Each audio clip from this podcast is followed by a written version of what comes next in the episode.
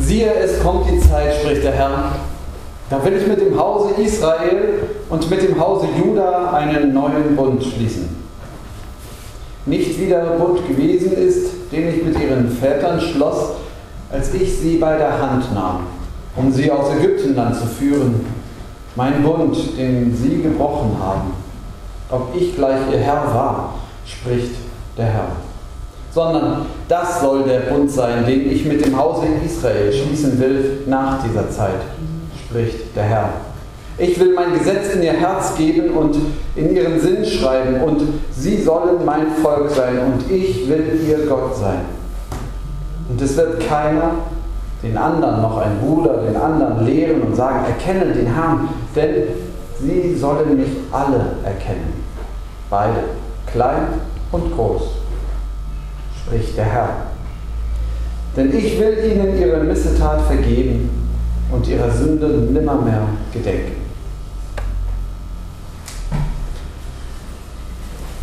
Herr, schenk uns bitte Herzen, die fassen können, was du uns zu sagen hast. Amen. Vier Sätze waren das. Ich weiß nicht, ob jemand mitgezählt hat. Vier Sätze. Ähm, also vier Verse. Nicht viel. Und da habe ich drei Gedanken zu. Wen wundert's? Der erste Gedanke, Gott ein Maler. Gott ein Maler. Ich stelle mir nämlich vor, wie Jeremia, der nicht mehr ganz junge Prophet, ja, Jeremia, der alte Prophet, steht auf einem der Hügel in der Nähe von Jerusalem und auf Jerusalem blickt. Und was er dort sieht, ist Frust, Ruin, nichts mehr übrig. Dampfende Balken Kohle. Irgendwo schreien ein paar Kinder, aus dem Tal steigt beißender Gestank auf. An einer anderen Ecke grölen Soldaten. Niederlage, Angst liegt noch in der Luft. Jeremia steht und blickt auf sein Jerusalem. Jahrelang hat er gerufen, gepredigt, aufgeschrieben, gekämpft und hat dafür Spott geerntet, Schläge geerntet, wurde gefangen genommen. Jeremia. Und jetzt steht er da und die Bilder ziehen an ihm vorbei. 40 erfolglose Jahre. Ein Bild nach dem anderen, gemischt mit dem grauen Dunst, der aufsteigt von Jerusalem. Und dann, stelle ich mir vor, ist es, als ob Gott dieses Bild oder diese Bilder von Jeremia nimmt und sie aufwickelt und zur Seite stellt. Und dann nimmt er ein neues Bild und rollt es vor Jeremia aus. Gott ein Maler. Gott malt unsere Welt aus seiner Sicht. Und wenn, wenn dieses Bild irgendwo in einer Kunstausstellung auftauchen sollte oder aufgetaucht wäre oder könnte, dann hätte es vielleicht den Titel Bunt. Bunt? Bunt wie farbig? Bunt wie Karottenbunt. Bundeswehr. Bundesagentur. Hosenbund. Verbundstoffe. Ehebund. Stopp. Ehebund, Ehebund.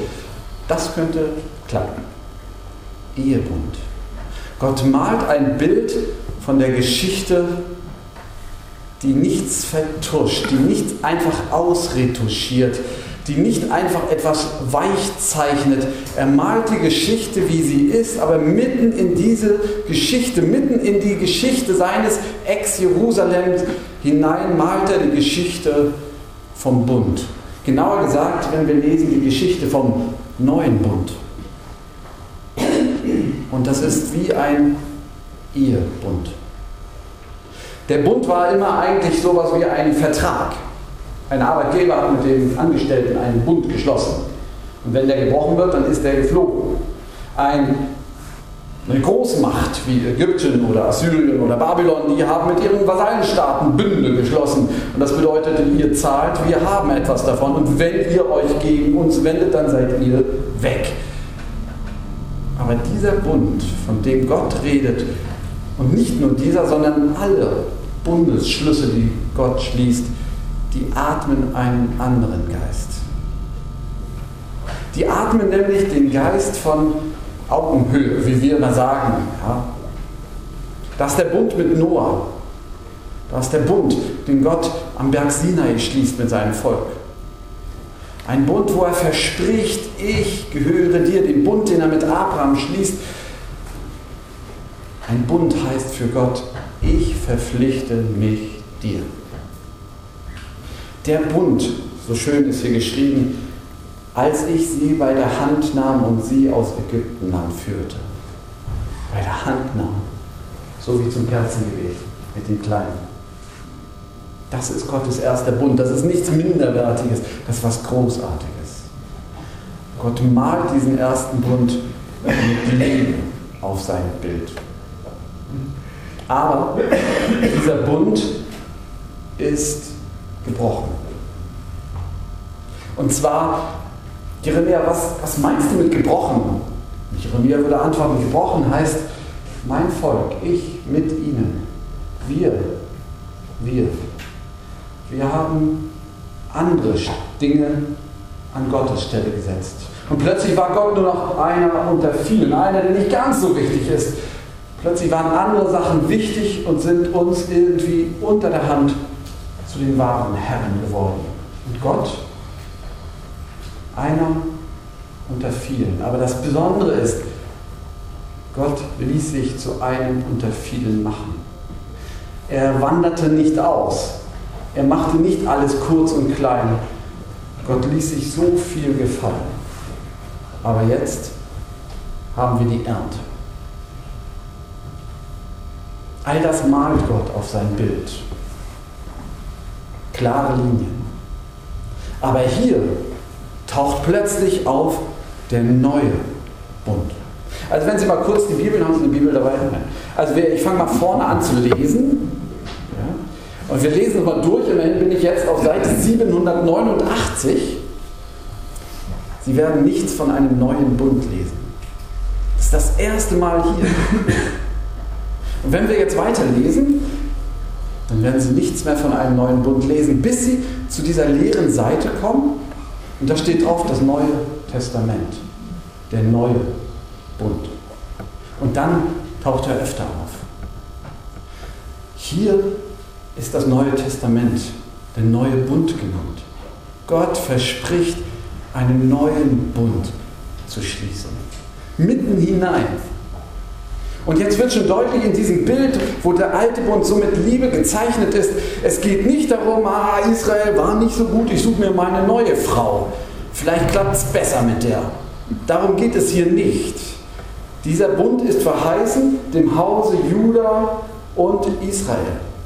Den gleichen ist der neue Bund verheißen. Gott tauscht nicht einfach aus. Sagt nicht einfach, ach Israel, weg Kirche, Herr, das klappt vielleicht jetzt besser. Und wir müssten denken, hm, ob das so geklappt hat. Nein, nein, darum geht es nicht. Das Bild, was Gott dem Jeremia vor Augen malt, ist ein Bild, das sich an sein altes Volk, an Israel und Juda richtet.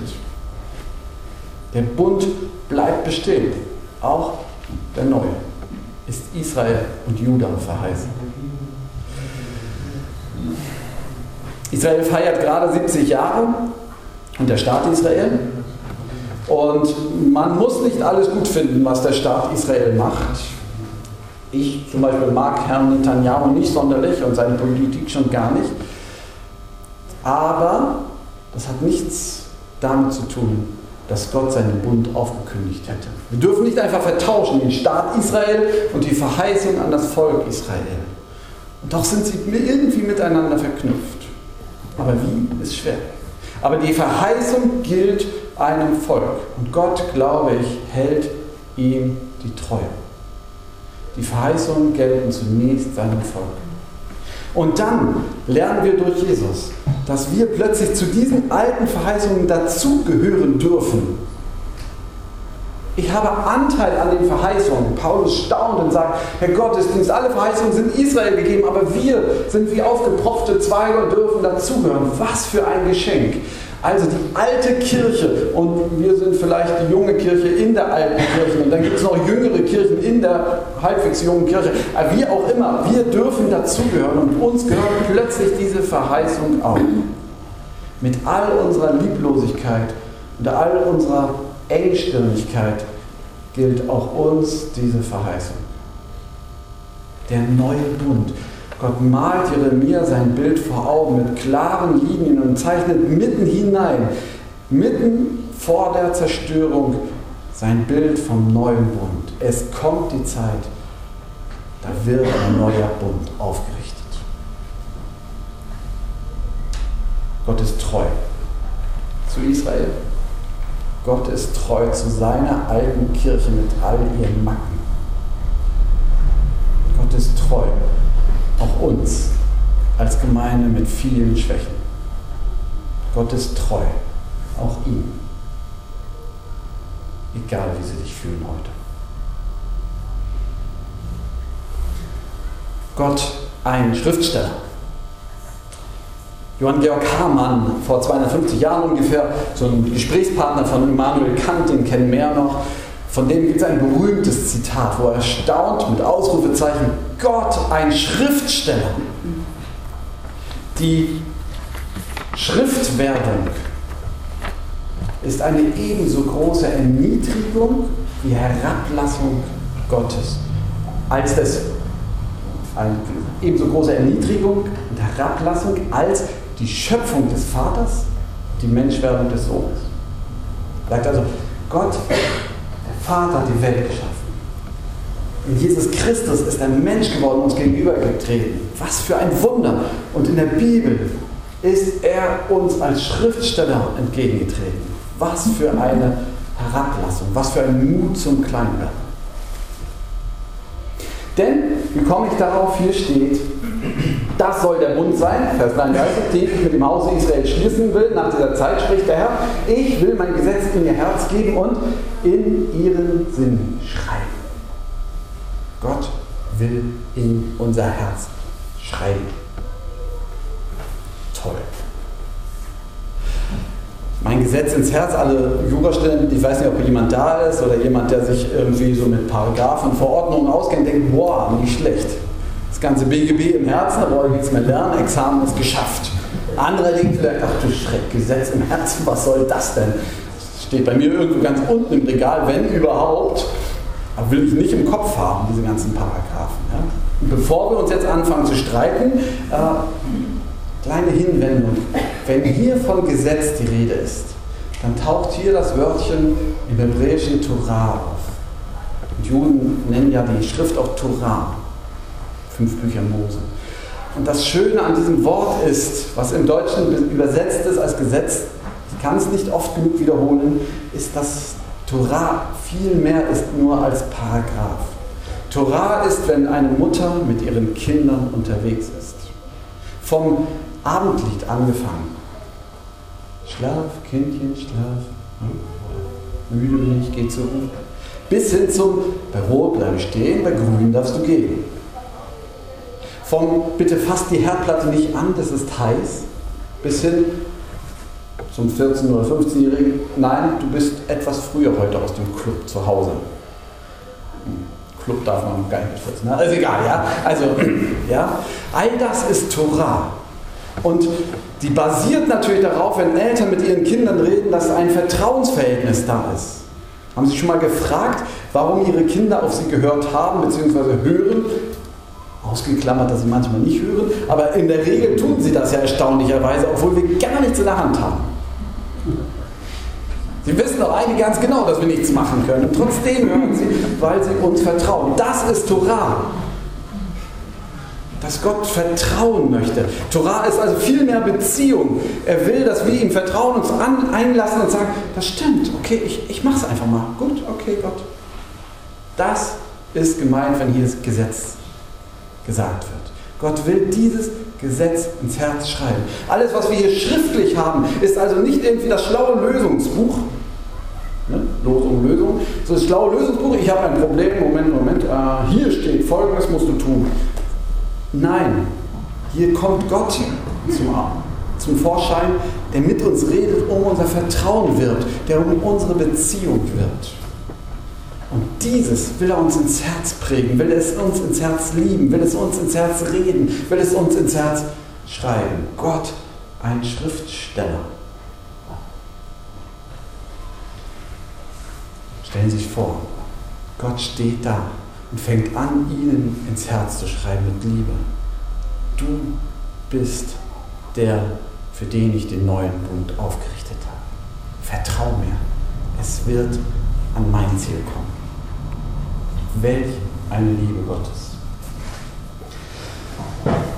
Gott ein Tröster. Und es wird keiner den anderen lehren, hatten wir gerade schon, und es wird keiner den anderen noch, ein Bruder den anderen lehren und sagen, erkenne den Herrn, denn sie sollen mich alle erkennen, beide klein und groß, spricht der Herr. Denn ich will ihnen ihre Missetat vergeben und ihrer Sünde nimmer mehr gedenken. Sie sollen mein Volk sein und ich will ihr Gott sein. Und ich stelle mir vor, wie Jeremia dort steht und die dampfenden Reste seines Jerusalems sieht. Das neue Bild vor Augen und, und doch fragt, aber Herr, wann? Wann? Wann wird das sein? Herr, ich habe 40 Jahre gekämpft, habe ausgerissen, habe zusammengerissen, ich habe äh, umgehauen. Wann darf ich pflanzen? Wann sehe ich etwas wachsen, Herr? Und ich stelle mir vor, wie Gott antwortet, was nutzt es dir, wenn du die Zeit kennen würdest? Es ist im Kommen. Es kommt die Zeit. Es kommt. Es ist schon unterwegs. Im ganzen Abschnitt hier ist viermal, heißt es, spricht der Herr. Wir müssen uns nicht schämen, wenn wir das nicht sofort raffen und nicht sofort glauben können. Jeremia ging es, glaube ich, ähnlich. Viermal heißt es, spricht er. Viermal muss er ihm ins Herz glauben. Jeremia, es kommt die Zeit. Der neue Bund wird kommen. Er ist schon unterwegs. Viermal. Auch wir dürfen uns erinnern lassen von Gott. Wir dürfen unsere Zweifel deutlich sagen. Wir dürfen uns immer wieder rufen lassen. Er kommt. Jeremia, es ist unterwegs. Und dann, so stellen wir vor, wendet er sich uns zu, den müden Missionaren unter uns, die sagen, ich kann es nicht mehr. Ich habe mich eingesetzt und jetzt bricht mir mein Glaube selbst weg. Oder die, die, die kommen und sagen, oh, nicht schon wieder neue Leute, ich kann keinen mehr sehen. Oder die, die sagen, oh, wie soll ich das weiter sagen? Immerzu muss ich sagen und sagen, ich kann nicht mehr predigen. Wann verändert sich denn was? Oder denen, denen die Kraft ausgeht, andere darauf hinzuweisen, ob es die Kinder sind oder andere, zu sagen, das ist nicht gut, wie du das machst. Ich will es nicht mehr sagen. Lass die doch alle leben, wie sie wollen. Ich habe die Kraft nicht mehr. Gott wendet sich uns Missionaren, uns müden Kriegern zu und sagt, es ist ankommen. Der neue Bund steht schon und er kommt. Mach die Augen auf.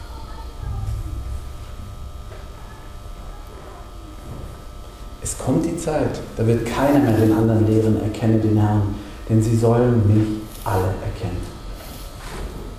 Eins noch, alle erkennen, jetzt könnte ja sein, dass hier jemand dazwischen sitzt und sagt, alle erkennen, aber hallo, ich bin zufällig heute hier, ähm, jetzt wird Jeremia auf meine Kosten und ihr tröstet euch auf meine Kosten. Ich möchte gar nicht an Gott glauben. Ich habe das nicht beschlossen und will das nicht.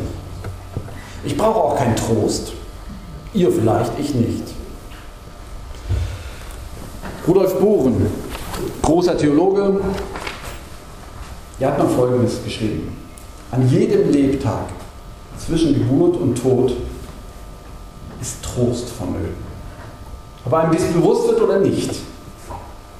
Wer aber meint, er brauche keinen Trost, täuscht sich. Der Mensch ist auf Trost hin erschaffen. Sein Bedürfnis nach Trost weist über ihn selbst hinaus auf den hin, der ihn erdacht. So braucht er mehr, als er hat. Der Mensch ist für das Evangelium geschaffen.